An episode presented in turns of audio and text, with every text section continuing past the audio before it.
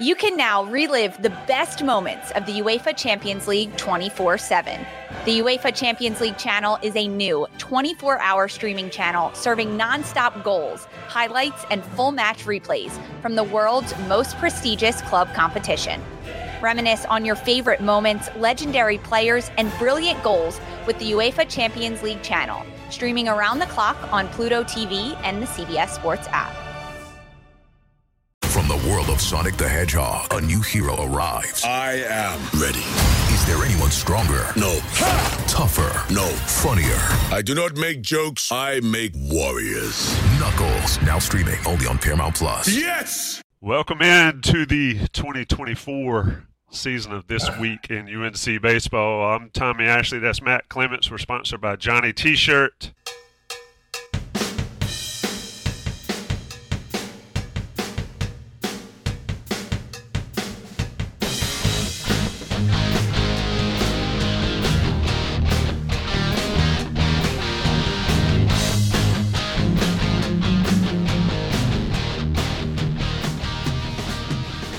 Scott Forbes with us. Scott, uh, you know, I wanted to start on a positive note, and ultimately it may be a positive note for your team, but Jake Knapp, named captain, we talked to him, I guess, three weeks ago. Great interview, great young man, and then the news comes out that he's on the shelf for the 2024 season. Just sort of walk through, walk us through that, how that came, and, and what happened with him, and how's he doing, but also how's your team doing and your your Yeah. pitching staff doing? On a positive note, it's game week. So we're finally going to have to be able to stop scrimmaging each other. So that's a good positive note. Absolutely. Um, you know, you, you can't skirt around something like Jake Knapp. At the end of the day, you know, it just stinks. Um, it stinks first and foremost for Jake.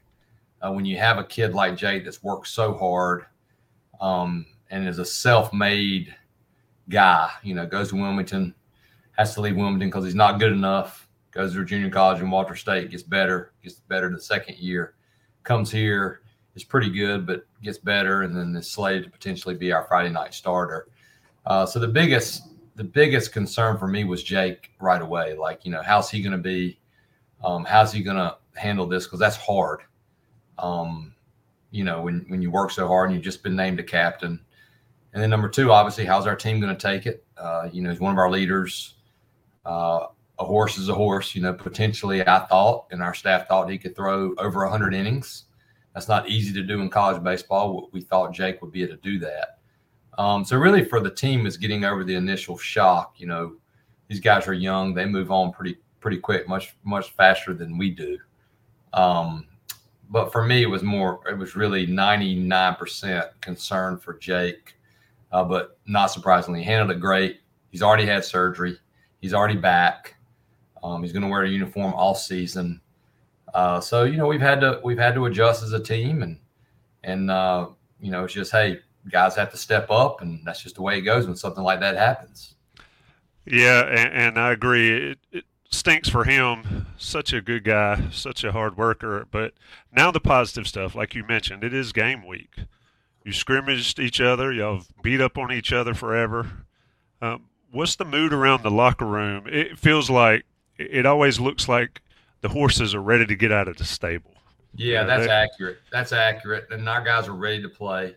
I told them yesterday, um, you know, we have two wellness days today and tomorrow, so we don't have class. So the guys, it's good timing for us. They can recover, get a lot of sleep. We've gone really hard, um, practice really hard, and this group practice is really hard. Very, very competitive group too, uh, which is normal when you have a lot of talent. But they're ready to play.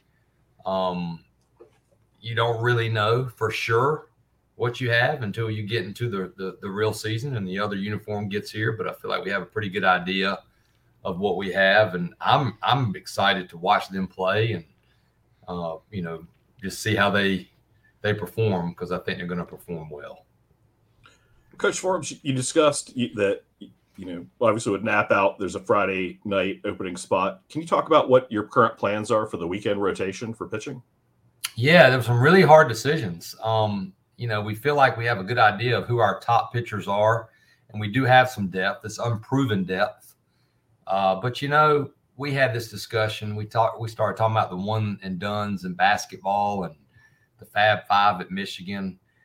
the more I coach, the less I look at quote experience. I just look at, hey, here's what we have this season. This is this team. If this gives us the best chance to win, there's no politics involved, right? You know, it's not like sometimes in high school or or you're playing a senior because they're a senior. That's just not the way it works at this level. Um, you know, so the competition's been good, and we've been trying to figure out, okay, what's the best way to make this pitching staff the best, top to bottom, starters and, and bullpen. So we decided to start Folger as a freshman, on Friday. Excited for him. Um, ben Peterson is going to start. He's he's going to move to a starter to start the season on Saturday. And Olin Johnson, a freshman, will start on Sunday. Um, you know, we had two other freshmen really hard in the mix to start in Boston Flannery and DeCaro, and somebody's going to start also Tuesday against Elon. We didn't want to announce that yet because we feel like that person, you know, with weather, we want to be to utilize whoever that is, uh, whether or not it's Flannery, whether or not it's DeCaro on the weekend. But the, both those guys are going to pitch as well. We just felt like this is how we're going to start the season, knowing that things can change, uh, but we feel really good about it. And those two guys go in the bullpen, and obviously you have a veteran presence in the bullpen, and you have to start with guys like Matt Poston and Dalton Pence. So, uh, and there are a lot of other guys that have improved, and we're excited to see how they do. Well, speaking of Folger Boaz, can you give us a scouting report on him uh, as far as you know what pitches he features and? Yeah, I mean, he's a, yeah, three pitch guy, fastball, slider, change. The slider is hard; it's a strikeout pitch. The change is his best pitch analytically. You know, these days you have all the numbers. Um, but he's got a good fastball. He's got a great delivery. He's a big physical kid. Um, he keeps getting better. He's going to hold his velocity for the most part. He can start out maybe he's going to have some adrenaline, so he might throw the first one to the backstop. Who knows? But it could be as high as 95, you know, but he's going to settle in there probably 91, 92, pitch at that and hold it. Can reach back for a three and a four if he needs it. Um, very athletic high school quarterback. Uh, has really shown so far in the preseason and in the fall that he can he can go deep potentially in the games and can serve his pitches. Coach, when when you talk about what you mentioned earlier about the best guys are going to play regardless of class, but how important is it to have some experience, especially in the bullpen? You got Dalton, you got Poston, you got all those guys to guys that've sort of been in the fire in that role versus yeah. maybe a starter because you you can survive correct me if i'm wrong you can somewhat survive a shaky start you can't survive bad pins consistently yeah. So just sort of speak to the experience factor there in the pen for you guys yeah you know I, think that that's so valuable because when you have done it, you have done it, and you've done it at a high level. Matt Poston and Dalton Pence, and you know, I told you guys where I messed up with Dalton Pence is when he didn't get the save at ECU. We didn't pitch him enough right after that because he's one of our best arms. I think Dalton could be a weekend starter, um, but for this team, we're going to start with him being our closer. But Matt Poston could also close, but they both recover great. And we even thought about adding Peterson, and it Peterson could end up being there too and having that that third guy. But we also have some other third guys that we like. And Petey's a big physical kid that uh, we worked as a starter and we wanted to see if that could be a possibility. And he's passed every test with that. But there, you're dead on, Tommy. You know, gives you you feel good about that. You feel good about hey, those two guys. Not only do they have good stuff, but they've pitched in regionals, AC, big ACC games, and and they both finish well, and they've got good stuff, so they have weapons we'll ask you about walk up music later, but Ben Peterson got on my radar when he's pulling Blackberry Smoke out. Love that oh, stuff. Oh yeah. I'm really excited about watching Ben. Ben is if there's a guy that deserves to have a great season, coming back, not signing professionally, big, physical. I think he can do both for us, um, start and relieve. But uh, we just decided, hey, you know, we'll put that older guy, the sandwich in between those two freshmen. Yeah, and, and, again, it's good to have some experience in there. And you're right. I mean, he's a physical specimen. We'll see how it shakes out. You've got all these freshman arms. Um, a lot of people said, no way they start a freshman. Dave Nathan and I were talking, um, and Dave does better research than I do. I don't think a true freshman has started for Carolina since on day one since maybe '98. So, so setting some records here um, but you got to do it right because you got 14 or however many fresh arms. I mean, age. you know, we maybe it's because we've returned such a such a you know such great pitchers. I don't know, or you know maybe maybe we should have. You don't know. You know, uh, Coach Fox and I talk back, and we look back all the time.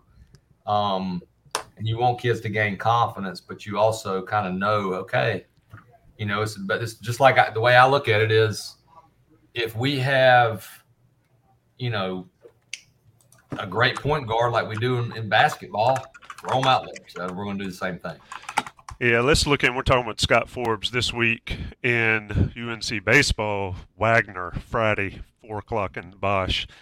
Coach the infield. So a lot of different. Well, not a ton of different um, organizations of it in the fall. Parks Harbor certainly a big role. Alex Madera big role. Jackson Van De Brake and all. I guess that's probably the second biggest question is how are you going to work the infield given the talent and the depth and the competitiveness that you've had um, with this roster since they all got on campus? Well, you know, you have to play defense. So we're not going to put anybody out there that prevents us from playing defense at a really high level. So, but you start, you know, you can start with Parks Harbor. I have no problem starting with Parks Harbor. He's not coming off the field. You know, he, he's he's arguably one of our best hitters, one of the best hitters in the country. So it's a matter of where is Parks Harbor going to play. Um, and I would prefer not to DH Park Harbor, Parks Harbor because he can defend as well. It looks like most likely he'll start the season at first base. Um, he can also play third, which really helps us lineup wise if we decide to put a different person in the lineup and gives us some flexibility. Um, because if he could only DH, it wouldn't give us as much as much flexibility. Um, and that puts, you know, potentially Van De Brake over at third or Johnny Castagnozzi or even an Elliot Dix, three guys that have really played well in the preseason. Um, two that return with a lot of experience here, and then Elliot Dix was a great player at Longwood. So, um, you know, Parks will play first base for sure, and we feel great about our middle infield. Um, you know, you got Madera and Colby. They're both in there together, it could be the country's best middle infield defensively, and I think they're going to be in there together some, especially late in games. Then the tough decision is who do you play at short and who do you play at second. So we've been working that really hard in these last couple scrimmages, having them flip spots because if they're the same at short, but one's just much better at second, which can be the case, you'll you'll do that. But you know we'll we we feel like we're we're on top of that. Um, you know, honestly, second base, we played Casey Cook there a ton. He's shown he can do it, which gives us more flexibility. Um, you know, gives us some flexibility to move Van De Brake to third because we know Vandy can play second base. And then a freshman, Gavin Gallaher, you know, if we played today, which we're pretty close, he would be playing second base. And Casey would go to left because Gavin's really, he's a heck of a player. He's a freshman, but he's pretty dang good and he's got tools and hit the ball to the park and he can defend and he runs. Um, so, you know, if we played today, I would say Harbor at first, Gavin at second, Madera at short, you know, Colby's right there with him, and Van De Brake at third, with Luke Stevenson catching. Can you elaborate on what Madera brings to the table? Obviously, the Diamond Heels haven't had a chance to see what he what he brings as far as his range and his arm and his bat. So, can you kind of give what you've seen from him that yeah, brings absolutely, to that level? Um, you know, I was surprised how good he was defensively. I thought the gap would be bigger between him and Colby because Colby's probably the best defensive shortstop in our league. Um, and the gap's not that big. Colby's probably a tick, maybe a tick ahead of him just because he's that gifted, but Madera's not far behind him. Um, what Madera brings is the the combination of you know, number one, he's a left-handed hitter that really knows the zone and he can run. Um, and he's strong enough, being older, that he can hit a double. You know, he, he's not going to hit 15 home runs, but he could hit a couple. Um, you know, so and he's a headsy player. He's played shortstop a long time. He also can move and play second base. But that speed factor is important if it's at the top or if it's at the bottom. Mm-hmm. That's where it comes in, you know, um, and, and helps your offense solidify that side of it. Defensively, you know, he's just a good player. Got a quick release, good glove, has range, can really turn a double plays. Is good from glove to transfer, you know, getting the ball out of his gloves as we've had here. Colby just probably has a tick more arm strength than he does. And we talk about having an embarrassment of riches in the infield. It goes without saying that the Diamond Heels are are loaded for bear in the outfield. You know, with with Vance and center. Can you talk about Anthony D'Onofrio and what he brings to the table as as an experienced outfielder? Yeah, and um, I think he'd be playing center for every other team in the country. Um, we just happen to have the best center fielder in the country. He runs. He's got speed. He's got power with his arm and his bat. Um, you know, he's got a veteran presence because he's played. Uh, he's a fifth year kid, but he's his tools are real. You know, they're like if you're here and all of a sudden you don't know who he is, if you're just scouting the game, you're like, who is this kid? He can run. He's got power. He just flicks his wrist and hits the ball of the park. Um, so they complement each other so well. And then when Casey's out there, you know, Casey's also a really good defender. And and you guys will notice when you see us in our uniforms, he's he's a physical kid now. You know, he just keeps getting stronger and better. Could potentially also battle Harbor as our best just pure hitter. Um, but I've been really impressed with how much more mature he's become. That's helped him also at second base because he came in here as a second baseman, lost a little bit of confidence, but now he's as confident as he can be, and he's played a great second base. So if he's not left, we can move him to second. We've got other guys, obviously, but that's our that's our top outfield: Cook, Honeycutt, and D'Onofrio, and you got Patrick Alvarez, who's a great defender. It's a veteran presence, um, and you got some other guys that can move out there if we need them to. Yeah, you mentioned Patty Alvarez, certainly a guy that's produced for you. Let me ask you, as far as flipping the lineup matchup wise, I mean, you've added a bunch of left-handed bats. You've got the defensive pieces there. How big a challenge is it to sort of to match up what you want to do versus what the other team's bringing to the table? I mean, it's yeah. not always Roy Williams' style. We're going to do what we do, and then you have to deal with it. Yeah. it, th- those days have gone a little bit, but just yeah. how does Scott Forbes and staff do that? Yeah, baseball, like you said, that is where it's unique. Um, you have to be careful. You know, some play, some guys, it doesn't. You know, they're just they're not coming out of the lineup, right? Colin Moran doesn't matter. Dustin Ackley doesn't matter. Um, I would say Parks Harbor for me right now. It just it just doesn't matter. Uh, potentially even a guy like Luke Stevenson that could be that advanced at his age.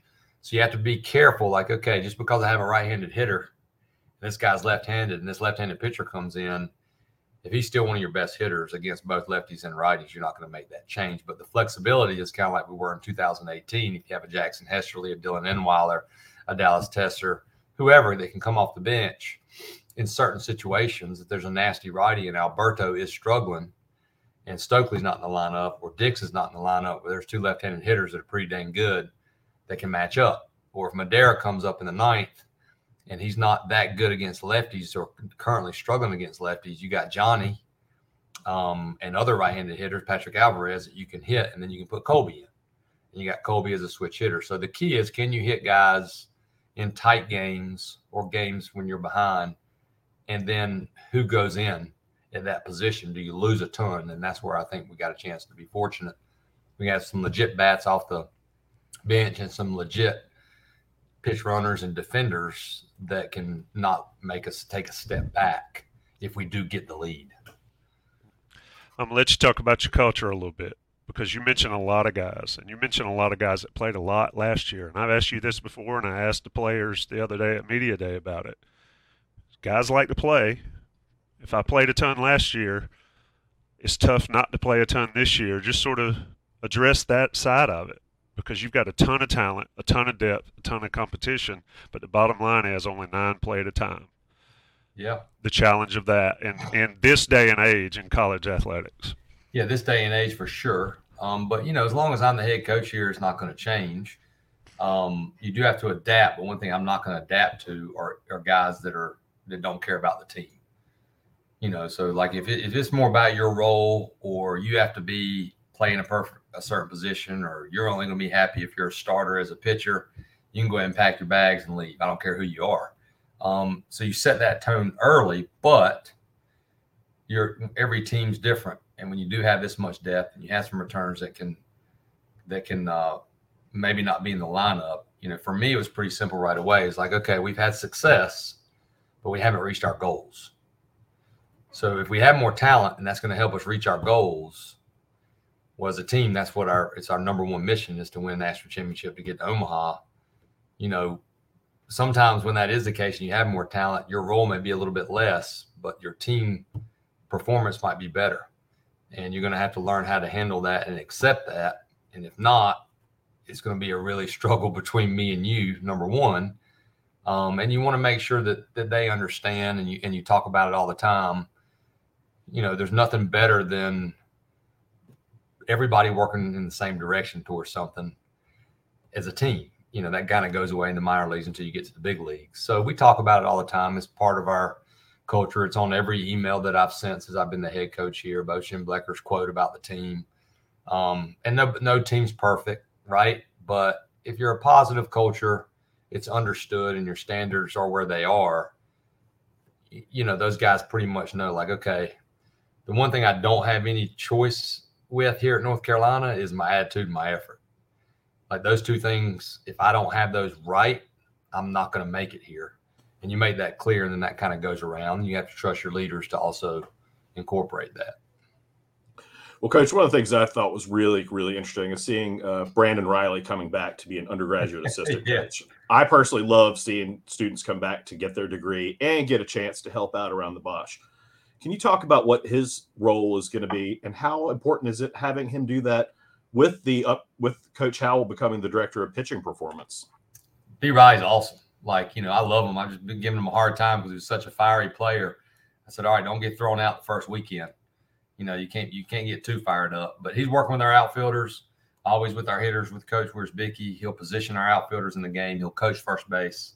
Coach Howell's transition transition just with the pitchers. He'll be in the bullpen once the bullpen gets going in a game, kind of like you see in the big leagues. Um, and Pete Riley's serious about this coaching thing. So he's in every coach's meeting. Um, it's what he wants to do. I can see how passionate he is about it. Um, so he's in our meetings. I ask him their, his thoughts about the lineup, just like I do Coach Wierzbicki's. Um, but that's that's a neat thing. You know, one thing we're proud about our program is guys love coming back. They love being here uh, KD, Kyle Datres, and, and Horvath, Serretti, um, all these guys, even a former player like Bryce, a former commit like Bryce Wilson does all of his training here. Uh, so there's a lot that goes on underneath here that people don't see that's pretty cool. Um, but to have B Riley back is is neat, and and he's also a guy that was on an Omaha team, uh, on a, on a team that lost a heartbreaker at home to Davidson, and the next year found a way to get to Omaha in 2018. So the guys respect him immediately going to let Scott Forbes get out of here in just one second. Um, stick around, though, for an explanation of the Dugout Club uh, after Forbes departs. But, Scott, give me your walk-up music if you're if you're the guy. What do we need to hear when Scott Forbes is going to the mound?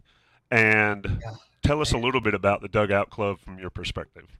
I mean, for sure, it would be country, and I would probably be earned it by Larry Fleet would be the walk up because it's you know, I like his all of his music, but I wouldn't go slow. Some of my favorite songs are his slow, songs. Uh, so I'm not going to go with that. But I, I, like the song "Earned It." Um, there are a couple other ones that I really like, so I'd probably do that, or maybe you know switch it up. Maybe on a if if I was struggling, I'd probably go to something like it got the crowd standing up, maybe some ACDC or some old Rush, Tom Sawyer, or something like that. What was the other question you said? The Dugout Club. You guys oh, announced yeah. it a couple weeks ago, and, and I speak. I'm going to speak with Jip Roberts with the Rams Club after we're done, but just sort of explain the necessity for the Dugout Club and what it means for your program. Yeah, I mean, there's a lot of necessities now. The landscape has changed, um, and I talked about this at the first pay, first pitch banquet you know, it's all how you look at things. And I was brought up, fortunately, in a family that wasn't allowed to be negative. My dad didn't have any of it. My mom didn't have any of it.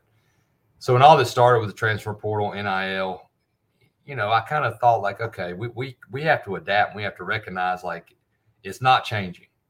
So we can all complain about it all we want to, and then get beat, or we can do something about it. You know, so the biggest things we have to address here are obviously NIL. We want to raise money because we're already you know, behind the eight ball with baseball. We have 11.7 scholarships, and we have guys like Vance Honeycutt that could be the first overall pick that are paying a lot of money to go to school here. You know, and, and baseball players should not be paying a lot of money. So I, I look at NIL for us as a positive. But combined with that, you know, our endowment needs to continue to grow so we can treat our guys when they get here like the program that we have, one of the top programs in the country with travel, with food, with nutrition, keeping the facility um, upgrade. You know, this this facility looks unbelievably, but it takes you know unbelievable. It takes a lot of work. You know, little things cost money, um, and we've we've recognized that we need to grow our endowment so we can, you know, if we need to charter a flight to Notre Dame because it's impossible to get in there commercial and not arrive at 3 a.m. to play a weekend series and then get back at 3 a.m. and play two midweek games we need to try to get there because if you look at the top 20 teams in the country that we're competing against, that we've done just as much, you know, win loss wise, except won a national championship. You know, their endowment and their budgets are bigger. And this is a way for us through the dugout club to, to get our budget, supplement our budget so we can, we can, you know, treat our guys like they deserve to be treated when they get here. A lot of moving parts in college athletics, specifically college baseball. Scott Forbes, you are the manager of all of that. It's it's not just coaching anymore; it's managing everything else, and it's uh, an interesting thing, an interesting dynamic to watch guys in your position go through. Appreciate your time. It's a busy week. Game week, Carolina and the Bosch on Friday at four o'clock against Wagner. Folger Boaz starting pitching. It's going to be an interesting one, folks. Might be a little chilly, might be a little hot. Yeah, I just appreciate y'all too. Like baseball's grown, man. I love this stuff. Like, you know, we play so many games, but getting on here Monday and talking about our team, and I'm getting ready. We're getting ready to have a meeting today, and I'm just going to remind them like, don't miss a day.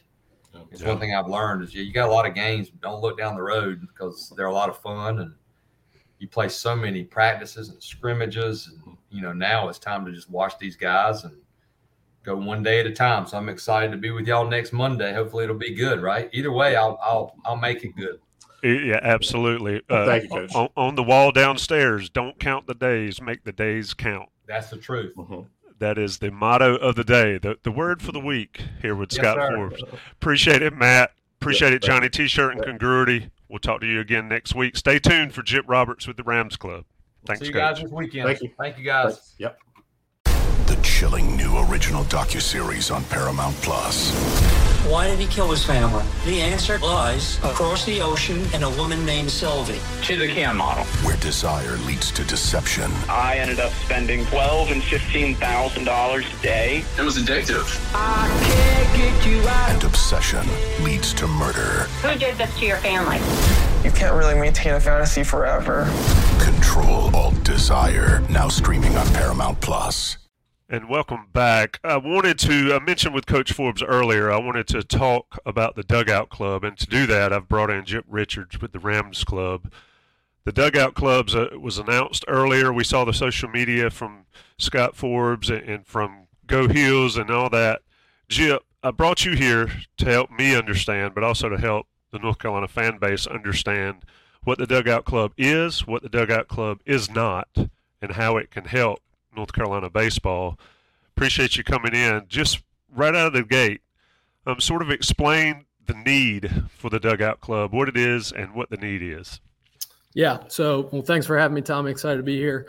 Um, the Dugout Club is going directly to raise money for the Carolina Baseball Operating Endowment. So, every one of our 28 sport programs has their own operating endowment. Um, some have been invested in more than others over the years. And uh, basically, the principle of that, you know, for, for Carolina Baseball, theirs currently is $2.6 million.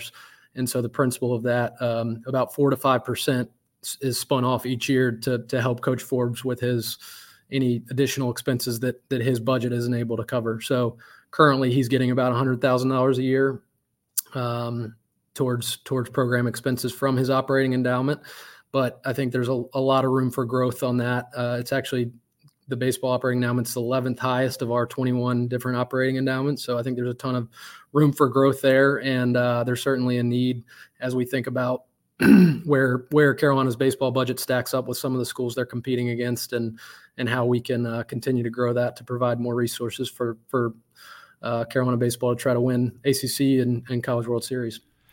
In, indeed, and, and if you're watching this and, and you haven't watched Greg Barnes and me on the next level earlier last week uh, discussing the financial report for North Carolina, we were talking about the 22-23 physical year. Any numbers we talk about here with baseball will be the 21-22. Um, but Jip, when you're looking at it, I, th- I, guess the first thing that comes to mind, and everybody knows this, uh, I believe, that understands college athletics, is that football and basketball drive the bus. They bring in most of the money. Unless you're a big SEC school, you're not making money on just about anything else.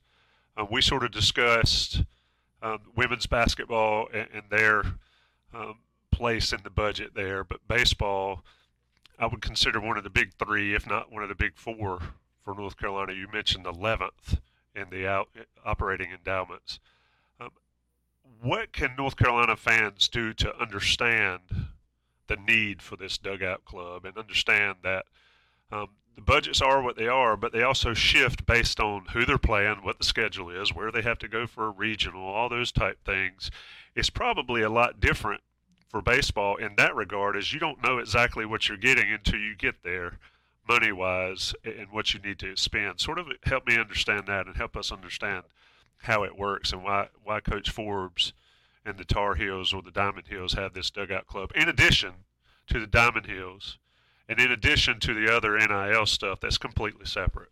Yeah. Uh, so, yeah, looking at uh, the 21 22 academic year, Carolina Baseball's operating budget, which is basically everything except for scholarships, which the Rams Club covers, um, the 11.7 scholarships and coaches' salaries. Uh, so their their operating budget in 21-22 was was 1.02 million dollars. Uh, that ranks 26th in the Power Five out of 61 schools that that play baseball, and it was sixth in the ACC.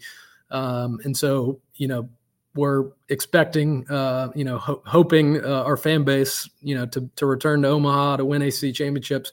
But financially, we're we're probably not um, competitive in that landscape with some of the, some of the schools that we're trying to uh, trying to beat. And so, you know, with 28 sports, as as you you and uh, y'all talked about last week, uh, our our budgets allocated by the athletic department can just be you know thinner than some of our competition and so we rely on donor support to, to help bridge that gap so basically there's there's two ways to give directly to carolina baseball or any of our other um, individual sport programs uh, there's a friends account which is current day expendable money uh, that actually is housed with the university not with the rams club uh, and and carolina baseball's been as good as anybody um, in, in our sport programs at the way that they've handled that. That's what we call the Diamond Heels program. So um, there's almost 400 donors every year. They raise about $200,000 annually um, to help offset those costs in, in their budget. And it's it's kind of a well-oiled machine. Coach Fox, um, you know, handled that really well, and it's continued to to churn out money. Um, they have not put as much emphasis historically on their operating endowment. So every one of our 28 sport programs has their own operating endowment housed within the Rams Club. Um, it's managed by the UNC management company, just like our scholarship endowment is, and most of the endowments on campus are. And of our 28 sport programs, we have about $90 million total um, in those operating endowments. And so we're we're lucky in that um, we've had a lot of generous donors that have built those out. And you know the the spinoff, the four to five percent a year, is providing four plus million dollars for our 28 sport programs to help with their budget needs. Um, but you know, baseball historically hasn't put a huge emphasis on on that building that operating endowment. And I think that's something Coach Forbes is really excited about doing. And um, I think there's a ton of room for growth. I mean, we announced this last week, and we've already had I think um, nine people sign on to to uh, join the dugout club, and um, a lot more express interest. So I think there's a ton of room for growth there. And and really in the long term, you know, you're you're helping the the short term budget, but you're really uh, building the long term uh, future of Carolina baseball and helping secure that foundation. That you know, the the beauty of the endowment is you you invest in it now, and then every year, one, it keeps growing with the market, but two, you know, you're going to have a a uh, reliable source of income coming coming every year. And just so folks understand, 11.7 scholarships on baseball, which is nothing uh, for 40 players on a roster. But when you think about 11.7 scholarships, Chip, that's still what five, six hundred thousand dollars a year for just those 11.7 when as an aside if you if you take that and you go 85 for football think about that that financial burden but i mean it's not cheap to play college athletics and that's why these type deals are important and somebody on the message boards and i wanted to address it and that's one reason i had you on. This is not nil related. This is completely separate. Sort of explain the NIL aspect of college baseball or for North Carolina baseball, if you can briefly, just so folks understand that it is not a covert way to get NIL for Carolina. Yeah, for sure. Uh, so any gifts that come to the Rams Club or directly to Carolina Athletics, whether that's the Friends account, you know, Diamond Heels, or to Carolina Baseball's operating endowment, or anything else to the Rams Club, we're not able to distribute that towards NIL. Um, that's that there there are many regulations against that. So um, for Carolina baseball specifically, their NIL fundraising uh, goes through the NCHOF, the Hall of Fame, uh, any any types of partnerships or deals that uh, people want to want to help support Carolina baseball NIL. Reach out to Kevin Rice with with uh, the NCHOF. He's awesome and, and can help that. Um, but yeah, they've Carolina baseball has really used it. Um, as you mentioned, 11.7 scholarships. There's there's 40 people on a college baseball roster, so the vast majority of those kids are paying their way to some degree to attend Carolina, and a lot of them are from out of state. Uh, so you know, you think about it, 25 or 50 percent scholarship, um, which is pretty typical in college baseball. Um, you know, if if you're thinking full cost of attendance out of state at Carolina, 55 grand a year. So you know, you're paying 20, 30, 40 grand to attend Carolina still. So I think that's the the appeal of NIL for baseball is in a way you're kind of helping bridge the gap on, on, from a scholarship perspective because they're just not able to provide uh, the the amount of scholarships that you know basketball or football where basically every every person on the roster is on a full ride that's not the case with baseball and many of our we call equivalency sports most of most of our sports at carolina um, they're given partial scholarships because they have a limit that's established by the ncaa so and we're talking with Chip Richards with the Rams Club about the Dugout Club, a new North Carolina initiative to raise money for the baseball team. Other programs have similar type deals. I mean, basketball, football. Uh, just sort of explain those and, and, sort of compare and contrast where the Dugout Club fits and all of that. Yeah, so we've um, actually, I think when Coach Williams hired Eric Montross to um, to the Rams Club many years ago. Uh, his goal was to build their operating endowment out uh, so that they were, you know, sustainable and and on par with their competition from a budget perspective. And so he started basketball started a bench the bench seat program. Uh, probably been I think we're on our third or fourth class in, in four year pledges. Uh, so over 12 years ago, um, and that was kind of the the model that this um, this is uh, being tied to, and we've done similar things with women's basketball. Football has the 22 club, women's lacrosse has the blue team. So basically, these specific um, groups of donors who are giving directly to uh, a program or to their operating endowment, and and we try to you know hopefully make them feel like they're kind of the inner circle uh, for that program where they they get to know the coaches, they get to know the players, the student athletes, and and build a relationship there, and feel like they're they're uh, more connected to the program uh, by supporting their endowment directly, and in, in this case, uh, by supporting the Dugout Club. So finally, and I appreciate you taking time. I know you're crazy busy. Just sort of explain. Um, you know, it's fifty thousand dollars. You can spread it out over years. Explain what one gets or one receives, because we know everybody likes to get something for something. And uh, when you when you're talking about a lot of money, folks want to get some something in return. Rare these days do people give out of the goodness of their heart.